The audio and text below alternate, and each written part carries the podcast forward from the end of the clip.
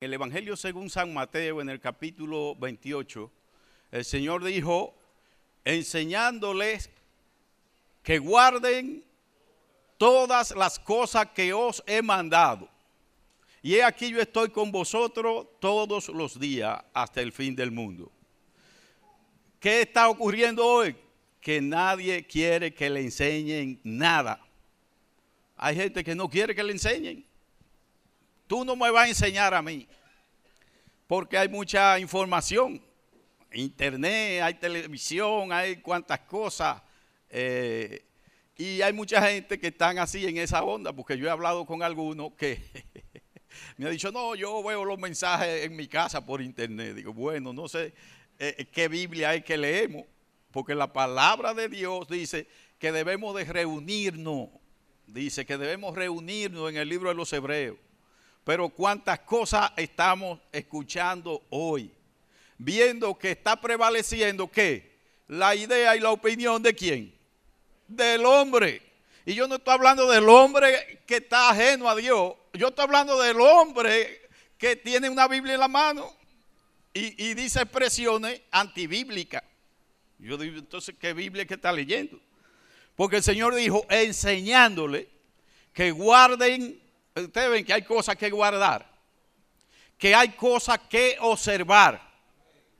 Porque Él lo dijo, que guarden todo lo que os he mandado. Entonces, mis hermanos, precisamente estamos hablando desde el domingo pasado que estuvimos hablando de qué? Del primer mandamiento. Y quien lo clasificó de esa manera fue el Señor. Porque acuérdense que los judíos tenían cuánto? 613 mandamientos tenían, que habían extraído de la ley y de lo que habían dicho los profetas. Y de lo que Dios, la ley que Dios le había dado a Moisés en Levítico. Y seguro que iban a, seguir extrayendo un mandamiento. Pero el Señor le dice, porque este tenía esa inquietud, le hace la pregunta, el escriba. ¿Y cuál es el primer mandamiento? ¿Y cuál fue la respuesta del Señor? Oye Israel, el Señor uno es, y amarás al Señor tu Dios con todo tu corazón, con toda tu alma, con toda tu mente y con todas tus fuerzas. Él solamente le preguntó por un mandamiento, pero el Señor le añadió un segundo. El Señor le dijo, y el segundo es semejante. Amarás a tu prójimo como a ti mismo. Y ahí es que vamos a entrar en esta mañana con ese tema de amarás a tu prójimo como a sí mismo. No solamente el Señor le declaró los dos mandamientos, sino que también hizo muchas revelaciones que nosotros vamos a extraer en esta mañana y vamos a ver la simplicidad de todo esto. Imagínense ustedes con toda esa ley que Dios le, dio en el desierto a Moisés, con todo lo que los profetas habían dicho. Imagínense ustedes, loco se pone cualquiera. Pero el Señor está, agarra y, y minimiza el asunto. Porque también hizo la revelación que declaró, dijo, y en estos dos mandamientos de estos dos mandamientos depende toda la ley y los profetas. Usted se imagina qué declaración es esa, más extraordinaria. Es decir, usted quitarse ese paquete, ese cúmulo de, cosas. Señor dice, en estos dos mandamientos, todo lo que han dicho los profetas, todo lo que se ha dicho en la ley, se reducen ahí. En esos dos mandamientos. Amarás al Señor tu Dios y a tu prójimo como a ti mismo. Entonces,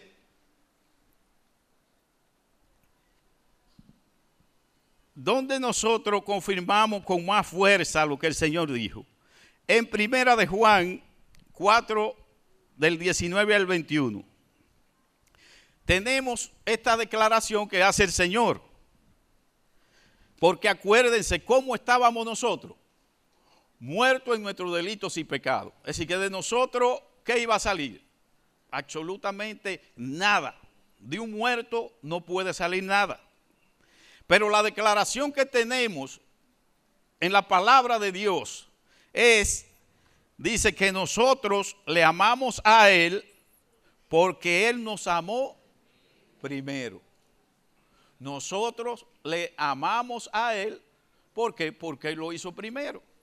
No fuimos nosotros, sino es que de Dios que viene. Dice, si alguno dice yo amo a Dios y aborrece a su hermano, es mentiroso. Porque el que ama, porque el que no ama a su hermano, a quien ha visto, ¿cómo puede amar a Dios a quien no ha visto? ¿Cómo puedo yo decir que amo a Dios con quien, porque Dios es espíritu y yo nunca he tenido, es decir, no he podido abrazarlo sino que yo abrazo a Dios. Le digo cuando yo abrazo a Dios. Cuando yo abrazo a uno de ustedes. Si cuando yo abrazo a uno de ustedes no abrazo a Dios, entonces no conozco a Dios. Eso es lo que está diciendo. Si, si yo amo a Dios, pues lo que se va a manifestar es amando a mi hermano, dice. Y nosotros tenemos este mandamiento de él. El que ama a Dios ame también a su hermano. Entonces la evidencia de que amamos a Dios es amar al hermano, porque el hermano y nosotros mismos fuimos hechos a qué? A imagen de Dios. Ciertamente que ha habido un deterioro por la caída, pero como quiera, Dios ha mantenido su posición de rescatar de restaurar y de sanar al hombre. Esa fue la decisión de Dios. La decisión de Dios no fue eliminarlo. Entonces yo solamente tengo una opción, que es la decisión de Dios. La misma decisión de Dios, de amar a mi prójimo, de sanarlo, de restaurarlo. Esa es la decisión de Dios, esa debe ser mi decisión. ¿Cómo es posible que Dios haya decidido asistir al hombre, restaurar al hombre y yo esté contrario a eso? ¿Cómo puedo yo estar contrario a eso? Si eso es lo que él ha decidido. Y lo ha hecho, mis hermanos, sin excepción. Sin que haya ninguna condición en ese ser humano para que merezca el amor de Dios. Porque ninguno no lo merecemos. No hay un solo ser humano que se lo merezca. Uno solo no hay. Y algunos se dejan engañar de, lo más o lo menos que pecan. Dios no está hablando de eso. En lo que hemos leído en Romanos dice que Dios lo encerró todo bajo pecado, sin excepción. Eso de que Mengano, Sutano, ah, mira, no, no, él es muy buena gente. Eso no existe, mis hermanos. Ellos nada más hay uno solo bueno. Y Jesús se lo dijo. Nada más hay uno solo bueno, que es Dios. Entonces, ¿qué? ¿Cuál, es el problema? Si yo soy tal cual eh, el más malo que anda por ahí. Y si hay algo de bueno en mí, es porque lo he recibido. Ajá, y entonces. Entonces no es mío. Fíjense que volvemos al mismo punto. Dice, nosotros le amamos a Él porque Él nos amó primero. Esto podría, podríamos nosotros graficarlo. Nosotros podríamos ah, graficar eso. ¿Verdad? El amor de Dios de manera vertical. Yo lo recibo, ¿verdad? Él nos amó primero. Entonces, yo entiendo ese amor. Yo no tenía ninguna condición para que eso se diera. Yo no tenía ninguna. Eso fue una decisión de Dios, amarme. Eso fue su decisión. Y pienso que nadie lo obligó. Eso fue su decisión que él tomó eh, de amarme. Entonces, verticalmente, yo recibo ese amor de Dios. Si es verdad que lo recibo. Ese amor que yo recibo de Dios debe entonces manifestarse horizontalmente. No es verdad, no es verdad que si yo recibo el amor de Dios horizontal, no va a haber un efecto. Es decir, si yo recibo el amor de Dios vertical, ¿verdad? No es verdad que no va a haber una manifestación horizontal. tiene que haberla por obligación. Y si no la hay, ¿qué voy a hacer? ¿Investigar a Dios? tengo, que, tengo que revisarme yo y tengo que investigarme yo. ¿Qué está pasando? Que no fluye, no fluye, no fluye. Fíjense que Jesús en una dijo, el que cree en mí, como dice la escritura, de su interior correrán río. Y corren río, corren río, tienen que correr. Y si no corren, entonces imagínense. Eso a eso se refiere. Recibo vertical ese río, pero ese río se va a manifestar horizontal. Mucha gente dice, no, pero es que Dios es fácil de amar porque Dios es bueno, Dios es... Pero no estamos hablando de eso. Estamos hablando de la decisión de Dios. ¿Y cuál fue su decisión? Amar a gente que no se lo merecían. Entonces yo voy a decir, ah, no, es fácil amar a Dios. Ahora, me es difícil amar a, a, a, Sutano o a Mengano, porque no hay ninguna condición en ellos. Pero Dios dice que lo amó así. Y lo que nos está diciendo a nosotros, que así es que tenemos que amarlo. Siendo así, y el problema va a ser que van a venir, las pruebas va a venir, la tentación va a venir. La tentación va a venir por mi naturaleza.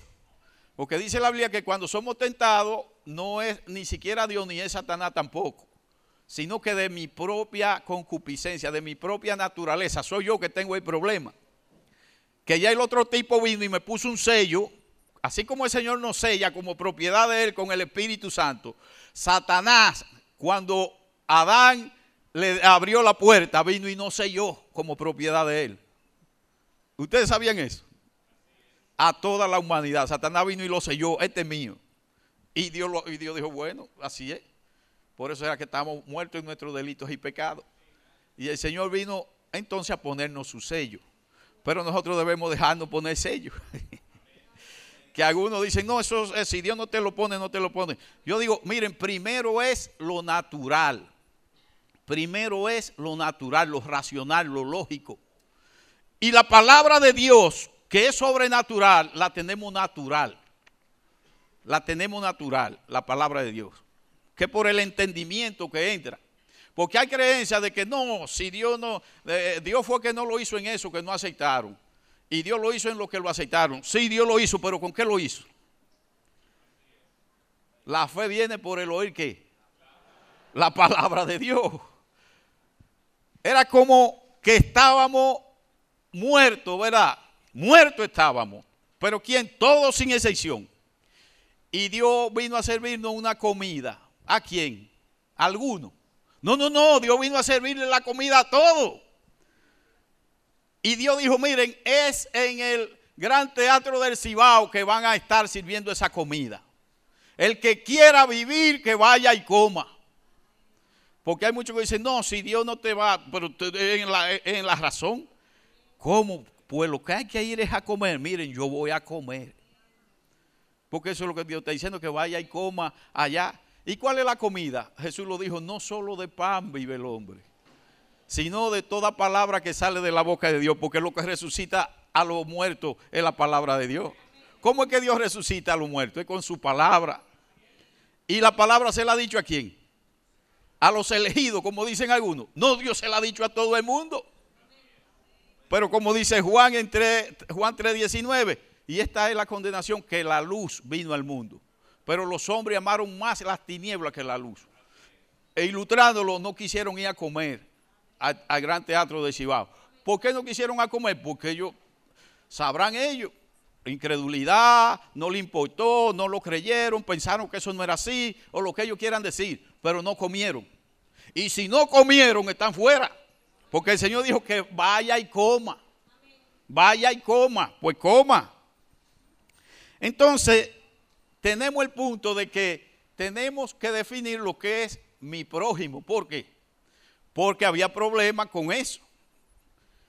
Fíjense, en Levítico, en el capítulo 19, 18, versículo 18, los judíos habían recibido la declaración de la palabra de Dios donde dice, no te vengarás ni guardarás rencor a los hijos de tu pueblo sino amarás a tu prójimo como a ti mismo. Yo Jehová, dice Dios. Fíjense, eso de yo Jehová, el Señor está diciendo, soy yo que estoy diciendo eso. Y hay de aquel que no, que no le haga caso al asunto. Eso es lo que está diciendo ahí. Yo Jehová.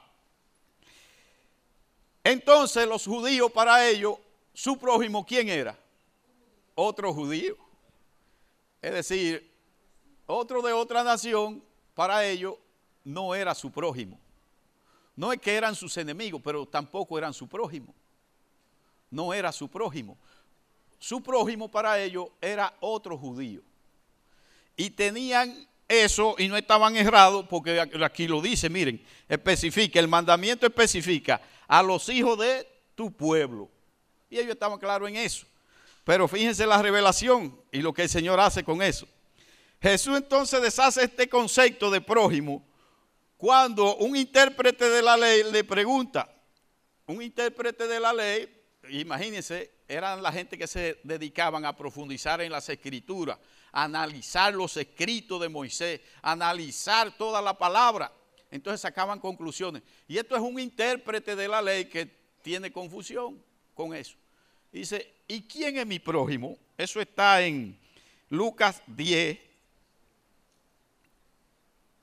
Entonces dice, aquí, cuando este intérprete de la ley le hace esta pregunta al Señor, el Señor entonces le hace una historia que conocemos todos como la parábola del buen samaritano o la historia del buen samaritano. El Señor le dice, mira, eh, ¿qué te parece un hombre y fíjense que cuando ustedes lean eso, no identifica de qué nacionalidad era el hombre.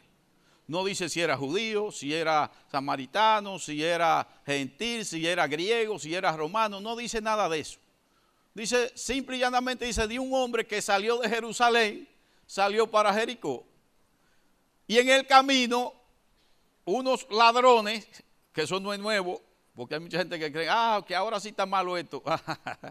Desde que Adán cayó ha estado tan malo como hasta hoy. El primer crimen que hubo fue cuando Caín mató a Abel. Es decir, el hermano mató a, su, a su propio hermano. Entonces, miren, el hombre es el mismo, no ha cambiado en nada. Y hoy se asombran de que, ah, que hay más. Ah, somos más. ¿Cuántos millones somos? Siete mil millones o siete mil eh, y medio de millones, entonces eh, pues está bien. Además también hoy no llegan las la noticias, llegan rápido, pero el hombre ha sido el mismo hombre dañado. ¿Qué pasa? Que el Señor le dice, mira, ¿qué te parece de un hombre que salió de Jerusalén a Jericó y en el camino se le aparecieron unos asaltantes y lo atracaron, le robaron y lo golpearon y lo dejaron medio muerto, lo dejaron al hombre. El hombre era un camino muy frecuentado y el hombre estaba medio muerto en el camino. Pero ¿qué pasa? Que viene un sacerdote pasando y ve al hombre y seguro que lo vio y no lo conocía, siguió de largo el sacerdote. Después vino un levita, igual pasó, vio el hombre, pero no lo conocía, no sabía quién era, siguió de largo también. Y fíjense, ya tenían el mandamiento. Tal vez no era judío, que ellos no se detuvieron. Eh, eso es una especulación. Y dice el Señor, y vino un samaritano, y un samaritano no era más y nada menos que un híbrido de los judíos. ¿Qué es lo que es un híbrido? Los samaritanos se habían formado de judíos que se habían mezclado con gente de otras naciones. Y ellos lo excomulgaban, lo sacaban de la sociedad, porque la Biblia lo decía.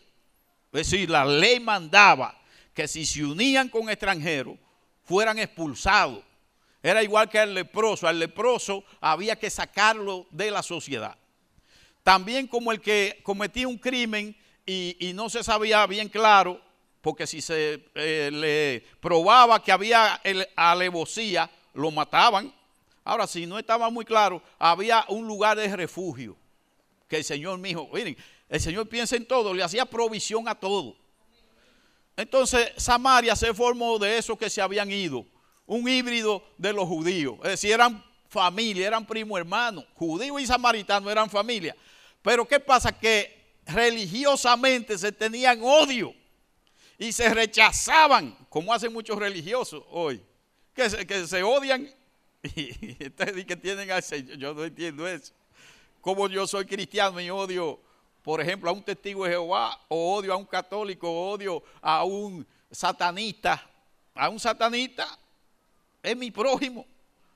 Jamás puedo yo aceptar que haya odio en mí.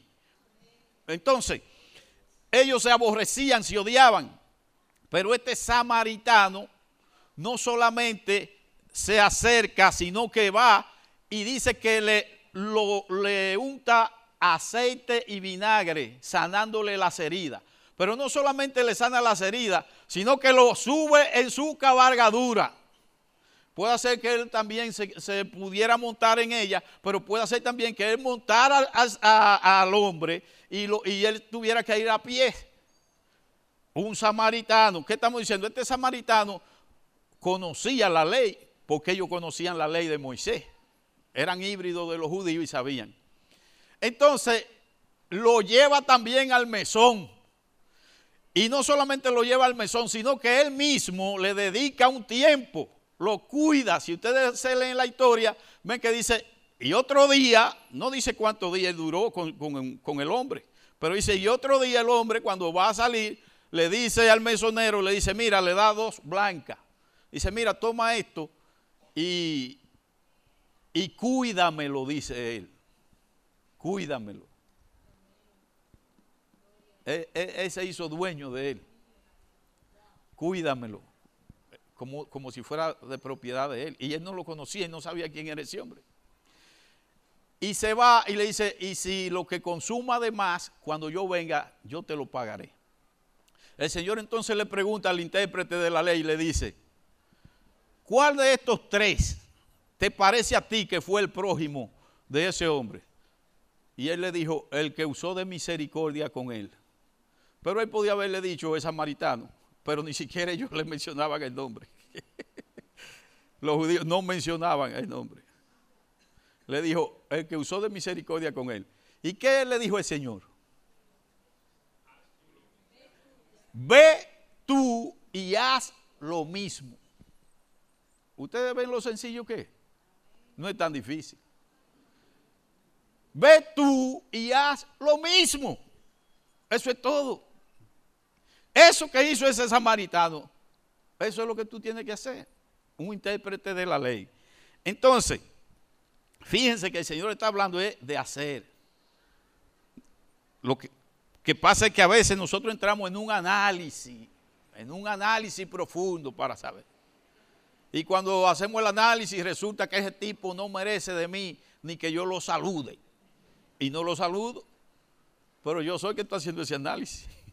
¿Y quién me dijo a mí que a partir de mi análisis? ¿Quién me dijo a mí que a partir de, de mis sentimientos, de mis emociones? ¿Quién me dijo eso a mí? Mire, eso es el mismo diablo que nos lo dice a nosotros. Porque es a partir del dicho de Dios. Sea rojo, sea amarillo, sea colorado, sea lo que sea. Dios lo que dijo fue eso. Y haga eso. Y si usted lo hace, usted va a ver los resultados. Hay mucha gente que dice, no, yo voy a la iglesia porque uno se pasa la semana cargado con cuantas cosas y uno quiere relax. Pues aquí usted no va a tener ese relax. Y usted va a decir, ah, pues Lima está en contra mío, el pastor está en contra mío. Bueno, yo no quiero que usted tenga paz sin Dios. Yo no quiero que usted tenga paz sin hacer la voluntad de Dios. Porque no lo, no lo amaría. Eso es amor. Es amor que yo acepte que usted diga, no, Lima, mira, yo tengo un remanso de paz. Porque yo eh, me divorcié de mi esposa de 30 años y encontré mi media naranja así que déjame en paz. Usted sabía que a mí me han dicho eso. Un hermano me dijo eso. Que dejó a la esposa de 22 años de matrimonio con tres hijos. Y cuando yo lo visité, que fui a hablar con él, me dijo, no me mencione esa mujer. Háblame de mi media naranja. Se divorció de la hermana y se casó con la media naranja. Y estaba en una paz. Entonces, ¿cómo voy yo a querer que usted tenga esa paz? Si yo dejo que usted tenga esa paz, entonces yo no lo amo. Eso es odiarlo. Eso es odiarlo. Porque amarlo es, ¿qué dice que el amor es sufrido? Le va a doler. Hacer la voluntad de Dios, miren mis hermanos, duele. Y duele y mucho. Tal vez hay muchos que no han tenido esa experiencia, pero yo la he tenido. Si no, pregúntenle al hermano Gille Ávila, los más viejos aquí lo conocen, el hermano Gille, el esposo de su hija, eh, a finales de los años 70 le dio 14 puñaladas en Miami a la hija de Gille Ávila. Y yo conozco el caso de cerca porque teníamos una campaña en el Estadio Cibao y yo era ujier de la campaña. Nosotros dijimos, bueno, no hay campaña. Imagínense ustedes, no hay campaña.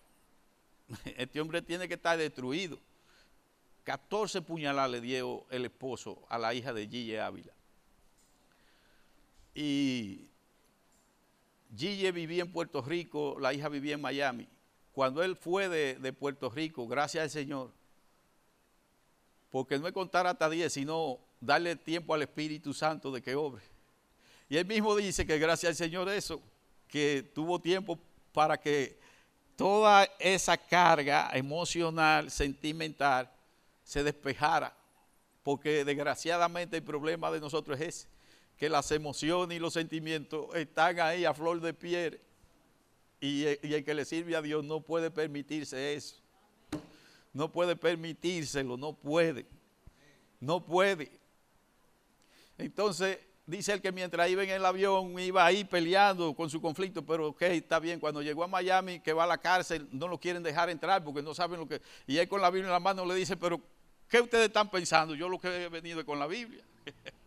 Lo dejaron entrar y él entró. Y cuando él entró, abrazó a ese hombre y duró como dos horas abrazado con ese hombre, llorando con él.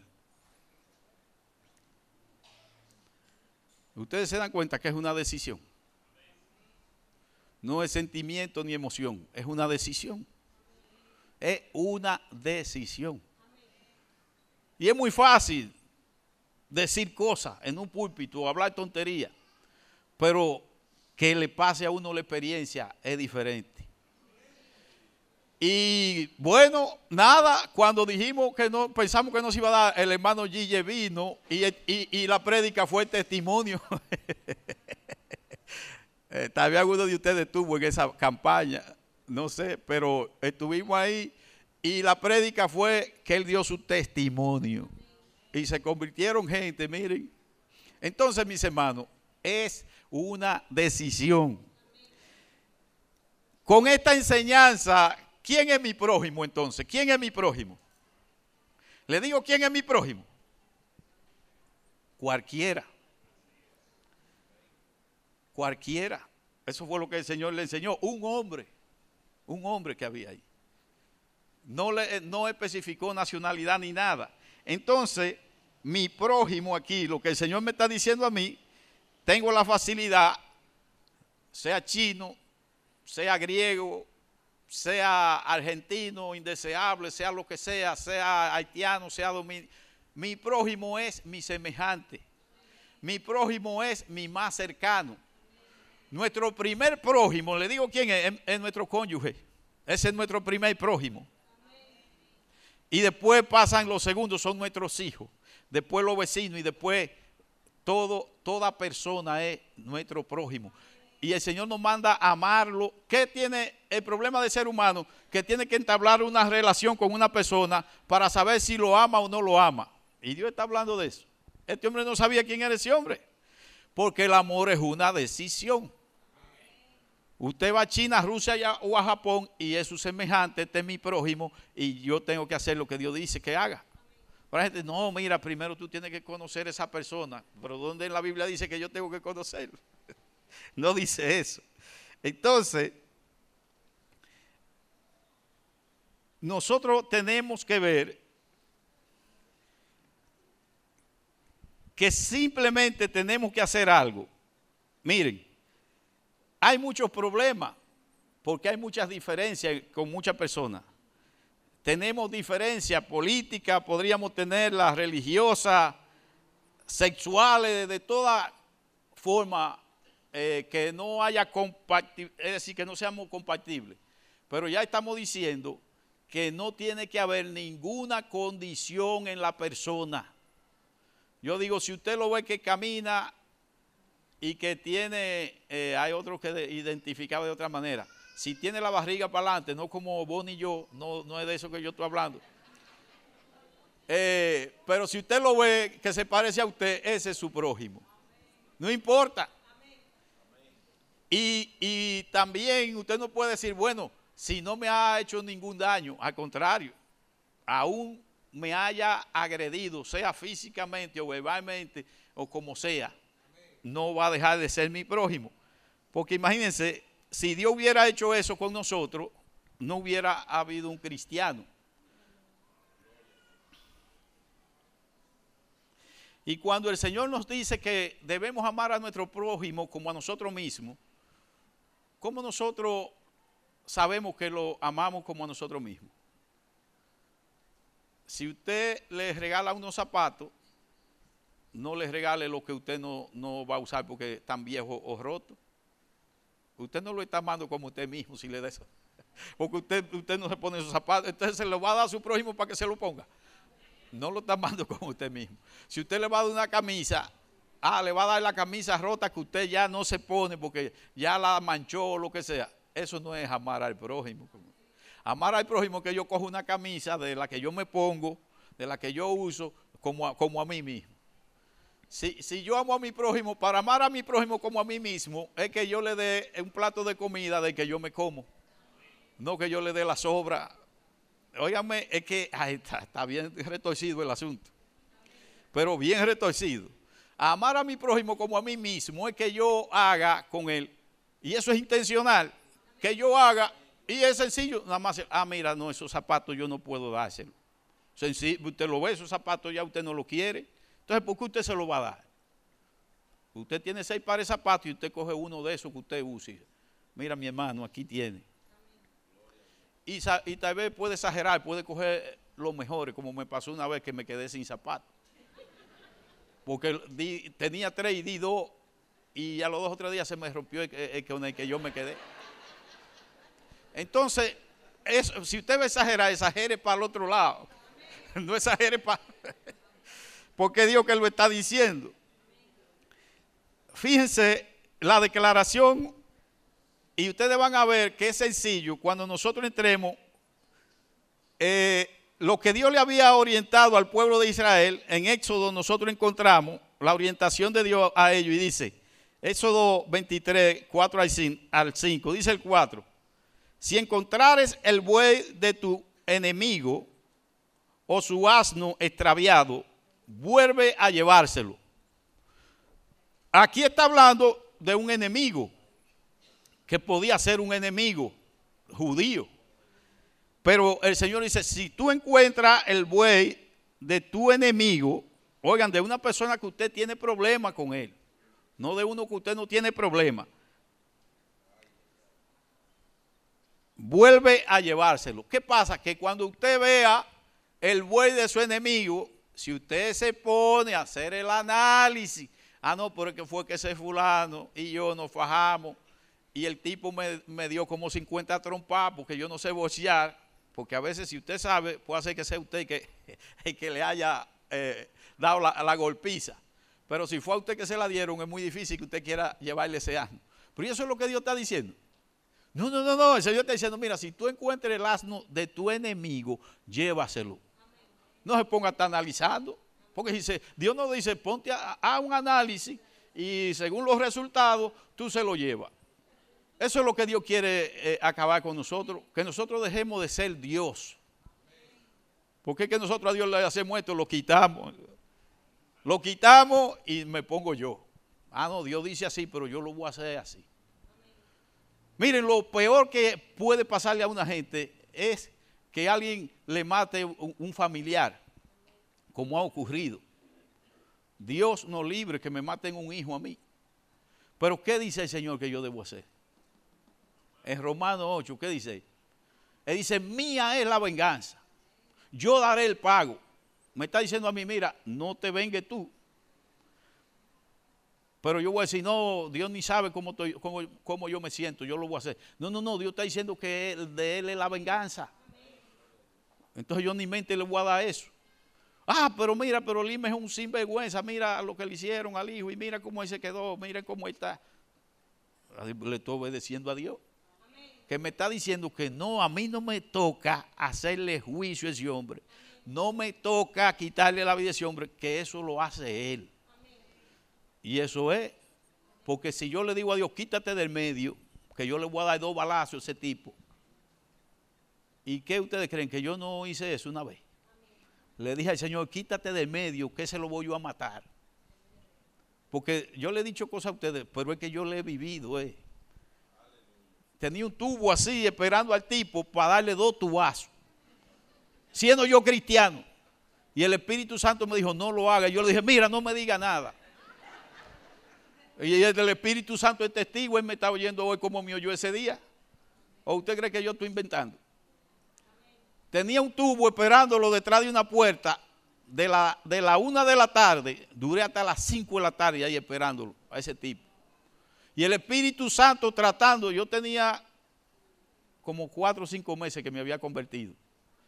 Y el Espíritu Santo tratando conmigo con una, óiganme, con una paciencia. Y yo, no, no, no, ese lo mato yo. Ese lo mato yo por lo que me hizo. Y, y Satanás me calentaba. Yo no tenía mucho conocimiento en ese tiempo, no sabía mucho de Dios ni mucho de Satanás. Pero sí en la mente me venía a la mente, mira, lo que ese tipo te hizo es digno, ese tipo no puede vivir. Lo que ese tipo te hizo es para que tú lo mates. Y yo, yo estaba muy contento con, con ese. Yo estaba, digo, sí, eso es verdad. Y yo lo aceptaba y busqué tubo, lo duré de una a cinco de la tarde, mucho esperar, sin comer, mis hermanos, porque ni comí siquiera. Me pasó como a los judíos que dijeron que hasta que ellos no mataran a Pablo no iban a comer. Y así estaba yo. Y sin comer estaba ahí detrás de la puerta, esperando al tipo que llegue. Y nada que llega. Y Satanás envía un mensajero y viene y me dice, óyeme, ¿Y cómo tú le prestaste ese motor a ese hombre? Mire, ese hombre anda en ese motor con dos más bebiendo ron y te, lo desmigajaron el motor.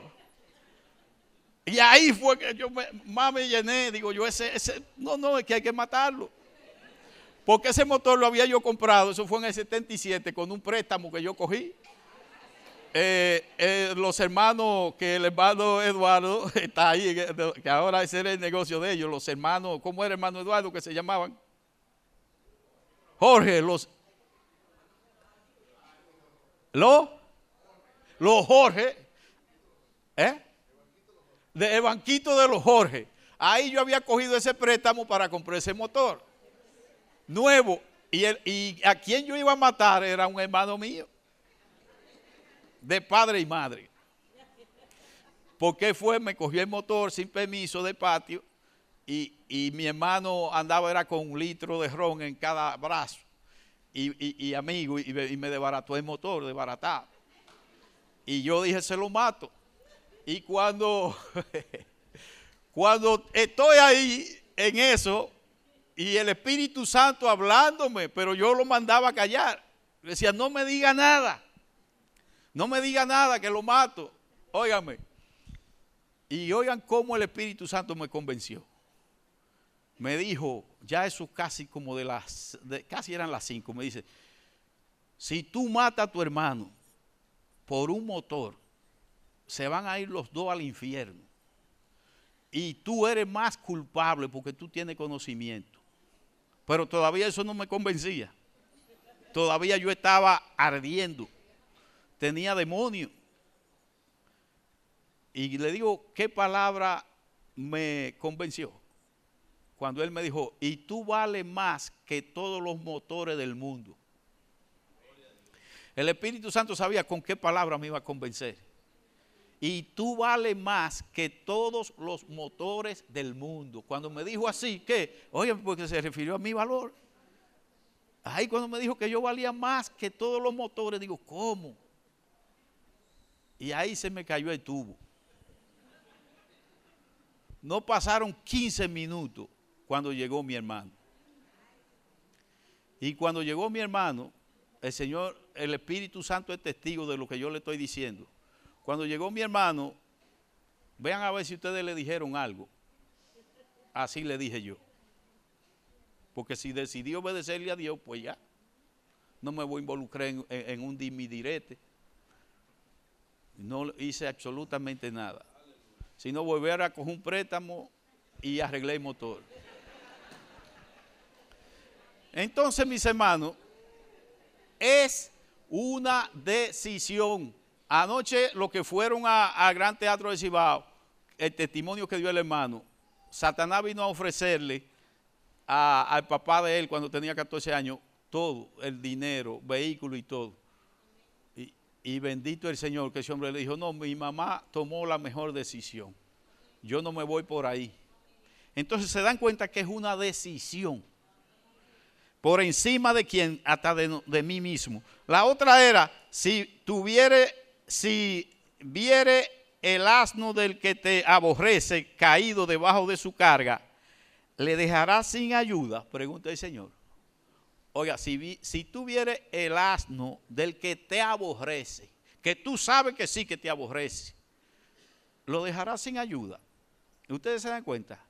Que el cristiano tiene que olvidarse de las emociones, de los sentimientos, eso no existe.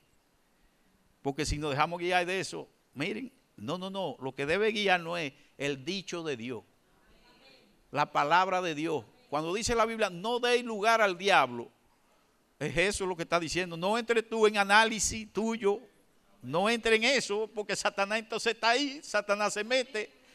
De que inmediatamente usted empieza a analizar, dice, ah, Satanás se frota la mano y dice, velo aquí. ¿Y qué usted cree que va a salir de ahí? Pero si usted dice, ah, mira, Dios dice que, que si veo el asno de que me aborrece, mira, se lo voy a llevar. Lo, le voy a ayudar, lo voy a levantar antes bien le ayudarás a levantarlo. Eso es todo. Tenemos otra cita en Levítico 19, 9 al 10. ¿Qué dice Levítico 19, 9 al 10? ¿Qué dice?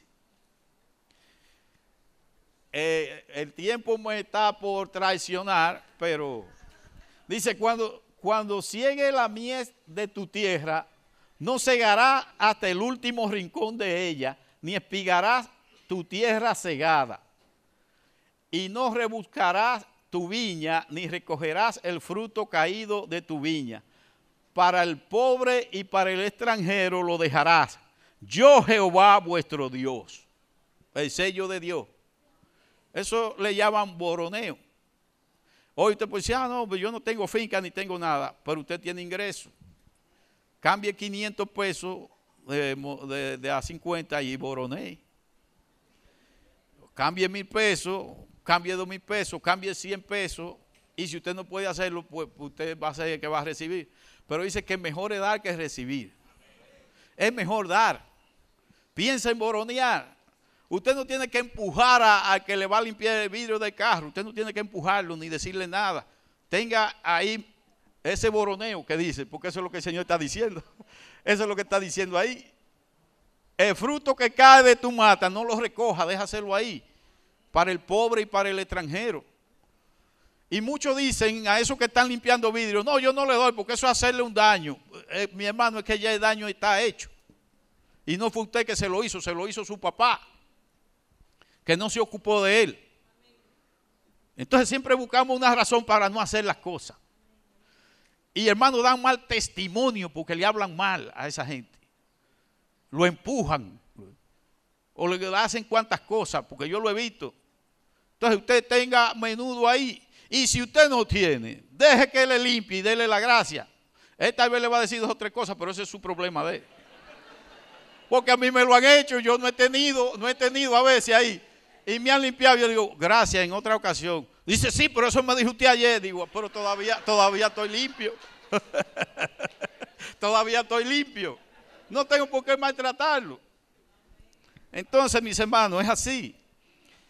Fíjense, ¿qué hizo el samaritano? ¿Qué fue lo que hizo?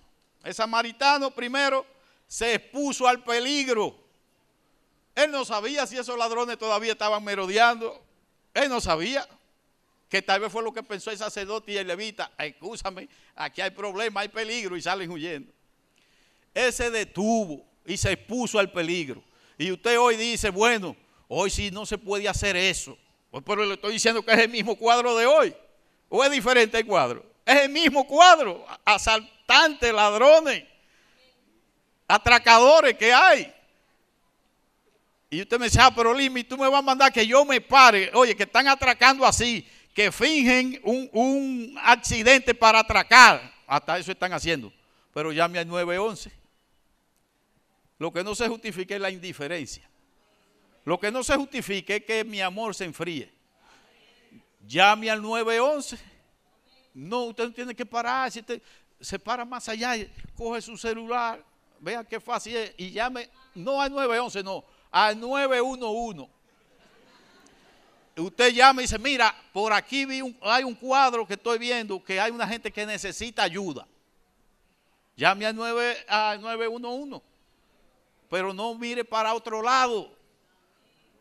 Y no es que a mí no me ha pasado. Yo salí un día de mi casa, que iba siempre a comer a la casa de trabajo. Y cuando voy saliendo, eh, hay dos afuera, ahí frente al monumento, que había muchos taxistas siempre. Y están, se van a matar. Uno tiene un revólver y otro está desarmado. Y el que está desarmado está más bravo que el que tiene el revólver.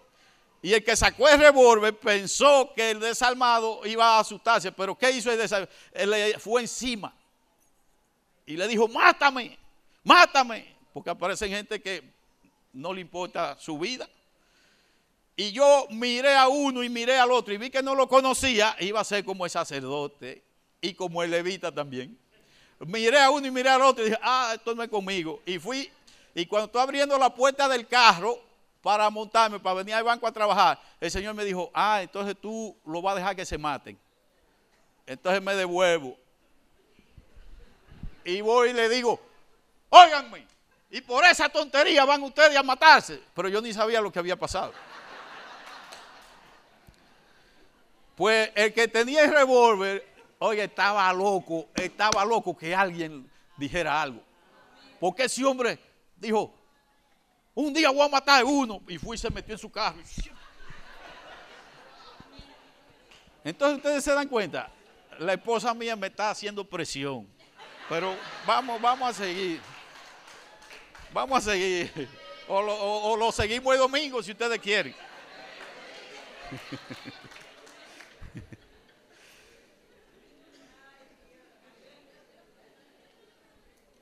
¿Qué hizo el samaritano? tenía una agenda. ¿Qué hizo él? La interrumpió. Ahí mismo cogió su agenda y le emboselló.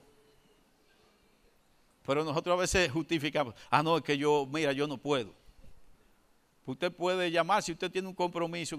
mire, escúcheme que no voy a poder cumplir. Es decir, sí se puede eh, hacer. Porque si es que usted vaya a predicar a una iglesia, y, tal vez usted puede llamar y decirle voy a llegar un poquito más tarde o lo que sea. Lo que yo digo es no ser indiferente. Por eso podríamos decir que estamos como estamos, por la indiferencia. Dijo este Martin Luther King que a él lo que le asombraba no era la maldad de los malos, sino el silencio de los buenos. Y eso es lo que está pasando. Y si el problema no es conmigo, ah, yo miro para otro lado. Pero ¿qué pasa? Que puede pasar como la anécdota que hay de de que se lo fueron llevando uno a uno y cuando le llegó su turno, bueno, pues se lo llevaron también. Porque todo el mundo era indiferente. Y así es que la gente quiere hacerlo. No delegó la responsabilidad en otro, es decir, él mismo se hizo. Porque el sacerdote y el levita, ah, no, por aquí pasa mucha gente. Otra gente se hace cargo de eso. No, no, no pensemos así. Pensemos en lo que, yo tengo que hacer. Él se involucró no solamente él personalmente, sino su dinero y invirtió todo. Eso le mostró el amor, porque ese levita tenía la ley y sabía lo que era. En un sentido más amplio de lo que es amar al prójimo. No tuvo auditorio, es decir, como hacen los políticos, que dan una silla de ruedas, entonces tiene que salir en televisión entregando la silla. si le hace un bien a alguien, tiene que anunciarlo. La Biblia dice que no, que el amor, el amor eh, no es para andarlo promoviendo así, ¿Y qué hace Jesús? Jesús cambia en la mente del intérprete con ese cuadro, cambió el deber por el amor. Es decir, este es mi deber, ok, pero por amor. Es el amor, el amor está primero. Y el amor es una decisión. Es debatir por el hacer. Es debatir es que empieza ese conflicto en su mente en la mente de nosotros es que empieza el problema. Pero como le dije, no analicen nada, escuchen el dicho de Dios. Dios lo dijo, por aquí me voy. Y el Señor va a honrar eso. Miren, este, este hombre, lo que actuaron, los ladrones lo vieron como una oportunidad para qué? Para ellos robarle. Eso, ese es el, el sentimiento del ladrón. El sacerdote y el levita dijeron, lo vieron como un problema no me voy a meter en ese problema. Y hay mucha gente huyéndole a los problemas. Pero el amor no mira nada de eso. Háblele, si yo le preguntara a alguno de ustedes, ¿quién aquí eh, quiere sufrir? Nadie quiere sufrir. Pero el amor es sufrido. ¿Ustedes creen que el Señor quería sufrir? No, él no quería sufrir, pero por amor. Porque nos amó. Miren, sufrió y bien que sufrió. Entonces no le tenga miedo a los sufrimientos. No, no, no, no, véalo como una oportunidad. Y dígale gracias Señor porque estoy sufriendo por ti. Bueno, lo dice, lo dice Pedro o lo dice Santiago, dice, eh, tened por sumo gozo cuando os halléis en diversas pruebas. Oiga, que tenga que, me goce, que lo tenga por sumo gozo. Porque que no le importa lo que Dios ha dicho, que no entre en prueba. él vive a su manera y lo hace como él quiere. Pero el samaritano, ¿qué vio aquí? El samaritano vio la oportunidad de demostrarle al Señor cuánto lo amaba. ¿Qué es lo que tenemos que ver? Cuando tengamos esa oportunidad, mira Señor, por ti yo lo hago. mira, tú conoces mi corazón y tú sabes que yo no lo haría, pero por ti yo lo hago. Porque ¿qué fue lo que Él no hizo por nosotros? El Señor no nos va a pedir nada que Él no haya hecho. Él todo lo ha hecho. ¿Y qué ha hecho nuestro Padre? Es decir, el ejemplo que nos ha dado nuestro Padre. ¿Qué fue lo que hizo? Mateo 5, 43, 47.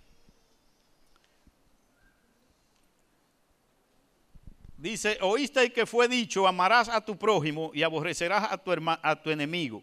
Pero yo os digo, amad a vuestros enemigos, bendecid a los que os maldicen, haced bien a los que os aborrecen y orad por los que os ultrajan y os persiguen, para que seáis hijos de vuestro Padre que está en los cielos, que hace salir su sol sobre malos y buenos, y que hace llover sobre justo e injusto. Porque si amáis a los que os aman, ¿qué recompensa tendréis? ¿No hacen también lo mismo los publicanos? Y si saludáis a vuestros hermanos solamente, ¿qué hacéis de más? ¿No hacen también así los gentiles? Es decir, no es lo, normal, lo que hace todo el mundo. Todo el mundo hace eso. Es decir, con el que me trata bien, lo trato bien. Pero el Señor quiere que vayamos más allá. Y entonces, de estos dos mandamientos, el Señor hace un nuevo mandamiento. De estos dos, de amar a Dios por sobre todas las cosas y a tu prójimo como a ti mismo, ¿cuál mandamiento el Señor hace? Juan 13, 34. Dice, un mandamiento nuevo os doy, que os améis unos a otros como yo os he amado, que también os améis unos a otros. Fíjense que el Señor nos está hablando de cosas que están por encima de nuestra capacidad. Todas estas cosas están por encima de nuestra capacidad, porque nosotros estamos dañados. Ahora, en Él es que nosotros podemos lograr estas cosas. Sin Él nadie lo puede lograr. Y Él lo ha dicho. Y también le voy a decir más, no lo vamos a lograr a la perfección aquí porque estamos dañados. No se descalifique, mi hermano, no se descalifique. El Señor tiene paciencia y el Señor sí quiere que llevemos fruto. El Señor quiere que llevemos esos frutos y Él espera que llevemos esos frutos. Entonces a veces por nosotros estar eh, con otros intereses es que eso, como decía el texto que leímos del el verso clave, los mandamientos de Dios no son gravosos. Ahora, ¿cuándo son gravosos? Cuando yo tengo otros intereses. Ay, óyeme, son bien gravosos. Cuando yo tengo otros intereses. Pero si yo logro que mis intereses sean los intereses de Dios, miren, es una caballada. Es un pan mío. Si yo logro que mis intereses sean los intereses de Dios. Ahora, si yo insisto en tener mis propios intereses, los mandamientos de Dios no es que son gravosos, no, son imposibles. Son imposibles, no hay ser humano que pueda con ellos. Entonces, lo más sencillo es, y es fácil, solamente tenemos que imitar, nada más imitar, primero a Dios como nuestro Padre. Eso fue lo que Jesús hizo. Jesús dijo, no he dicho ni he hecho nada que no haya visto a mi Padre. ¿Qué hizo Jesús? Imitar a su papá. Nosotros como hijos de Dios debemos que imitarlo imitar a nuestro Señor y Salvador. porque Porque Él nos amó tanto que dio su vida por nosotros, sin merecerlo. Imitar a nuestro Señor. Pero si ustedes dicen, bueno, pero es Dios y es perfecto y Él sí puede. Y el samaritano. el samaritano era un hombre igual que nosotros. Y el Señor dice, ve y haz lo mismo. Que imitemos al samaritano. Imitémoslo. Pero como le decía a mis hermanos, nada de eso se puede lograr si no es porque nosotros aprendamos a amar a Dios. Y que también nosotros cambiemos el chip que tenemos aquí. Porque hay mucha gente que cuando le hablan de amor, eh, creen que es un idilio y creen que, que ve mariposas. No, no, no, el amor es sufrido. El amor es una decisión. Yo tomé la decisión, 40 años yo tengo con esa mujer. 34 de casado y 6 de amores. Si no fuera una decisión, ya yo la hubiera cambiado, como, como hacen muchos, la gran mayoría. Porque como le dije ahorita, la prueba y la tentación no van a faltar. ¿O ustedes creen que Satanás no me ha hecho la oferta a mí? Y a todos los hombres se lo hace, lo que se llama la segunda adolescencia. Ustedes saben lo que es la segunda adolescencia. Que cuando entramos en edad, que estamos en los 50, Satanás viene y te dice, y tú vas a seguir con esa vieja. Mira, mira cuánta muchachita hay. Mira, mira esa de 20, ve. Y ustedes lo ¿cuántos no lo hacen? Ustedes lo ven que lo hacen. Y Satanás me ha querido cambiar la vieja mía por 3 de 15. Entonces yo le digo, yo tengo ya la respuesta, digo, no hay negocio. No hay negocio, es lo que yo le he dicho. No hay negocio. Y me dice una, ¿cómo que no hay negocio? Digo, no es contigo que estoy hablando, es con los que están atrás de ti. Porque me lo han hecho la oferta eh, muchachita. No hay negocio. Porque amar es una decisión. Ah, pero si yo las emociones y los sentimientos. Ah, me puso loco. Ah, y, ya la mía que está así, pero ¿y yo cómo estoy? ¿Y yo cómo estoy yo? ¿Eh? Estoy de 18. ¿Eh? Vamos parejo. Como le digo yo a ella, vamos parejo. Entonces, mis hermanos, miren, es sencillo, no es nada difícil. Es que es una decisión. Y óigame, por encima de lo, y lo, mejor es que, que el Señor está de mi lado. Entonces, es nosotros poder, oigan, poder, la palabra aquí número uno es poder. Nosotros poder poner bajo nuestro dominio, nuestro control, las emociones y los sentimientos. Porque si las emociones y los, sentimientos me, gobiernan, ah, pues mire, voy a fracasar. Porque la prueba no va a faltar. Dios mismo va a probar mi corazón. Dios mismo lo va a probar. Porque Dios no tienta, pero Dios prueba. Dios quiere saber. No es que Él quiere saber, Él sabe lo que hay en nosotros. Pero a veces que nosotros no creemos la gran cosa, o que yo me creo muy espiritual. Y el Señor dice así, está bien, tú te crees muy espiritual. Y cuando vengo a ver, ah, que Lima cayó en adulterio. Y ustedes, ustedes van a decir, Lima, pero ¿cómo puede ser? Si yo conocí a Lima, tengo 40 años yéndolo predicando. Sí, Lima. ¿Por qué? Porque fallé en la, en la decisión. Pero si yo mantengo esa decisión firme, por encima de todo, no importa lo que ocurra, lo que pase, yo mantengo esa decisión. Y esa decisión fue la que tomé. Mi esposa y yo dijimos cuando nos casamos, el divorcio no existe. Así mismo lo dijimos. Lo sacamos de los archivos. Y el divorcio no existe. Y yo, una, como dicen, una cosa es llamar al diablo y otra verlo llegar. Pero yo le he dicho a ella, cuando me casé le dije, lo único que yo no te perdono es una infidelidad. Le dije yo a ella. Y hoy le doy gracias a Dios que pienso en mi mente y en mi corazón por la madurez, que no una infidelidad, no, yo le perdonaría lo que sea, porque ¿qué es lo que el Señor no me ha perdonado a mí? Porque, miren, dense cuenta, es partir de lo que Dios ha hecho. El modelo es Él. No, el modelo no soy yo. El modelo es Él. Entonces, ah, mira, Dios lo hizo, ah, pues yo lo voy a hacer.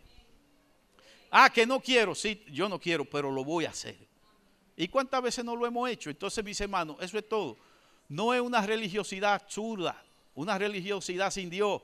No buscar complacencia. No es que yo vine a sentirme bien. Yo espero que si usted no está buscando amar a Dios por sobre todas las cosas y a su prójimo como a usted mismo, usted no tenga paz. Eso es lo que yo espero. Y que nos embarquemos en ese proyecto, pero de verdad. Y la prueba va a venir. La prueba va a venir. Entonces usted se va a acordar y va a decir, bueno, eso fue lo que Dios dijo. Y véalo como una oportunidad de usted abrazar a ese que le hizo daño, que le hizo maldad y que usted no estaba dispuesto a servirle. Y usted salga con la decisión, le voy a servir por lo que Dios ha hecho. Puestos en pie, mis hermanos. Excúsenme el tiempo otra vez, pero yo no puedo negociar